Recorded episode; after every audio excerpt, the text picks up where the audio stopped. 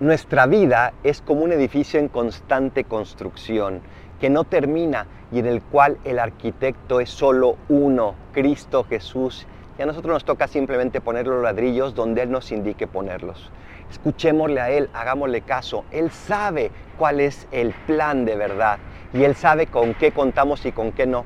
Pidámosle que aunque a veces tenga que darnos martillazos, podamos sostenernos en este camino para cumplir con su voluntad siempre. Soy el Paradolfo.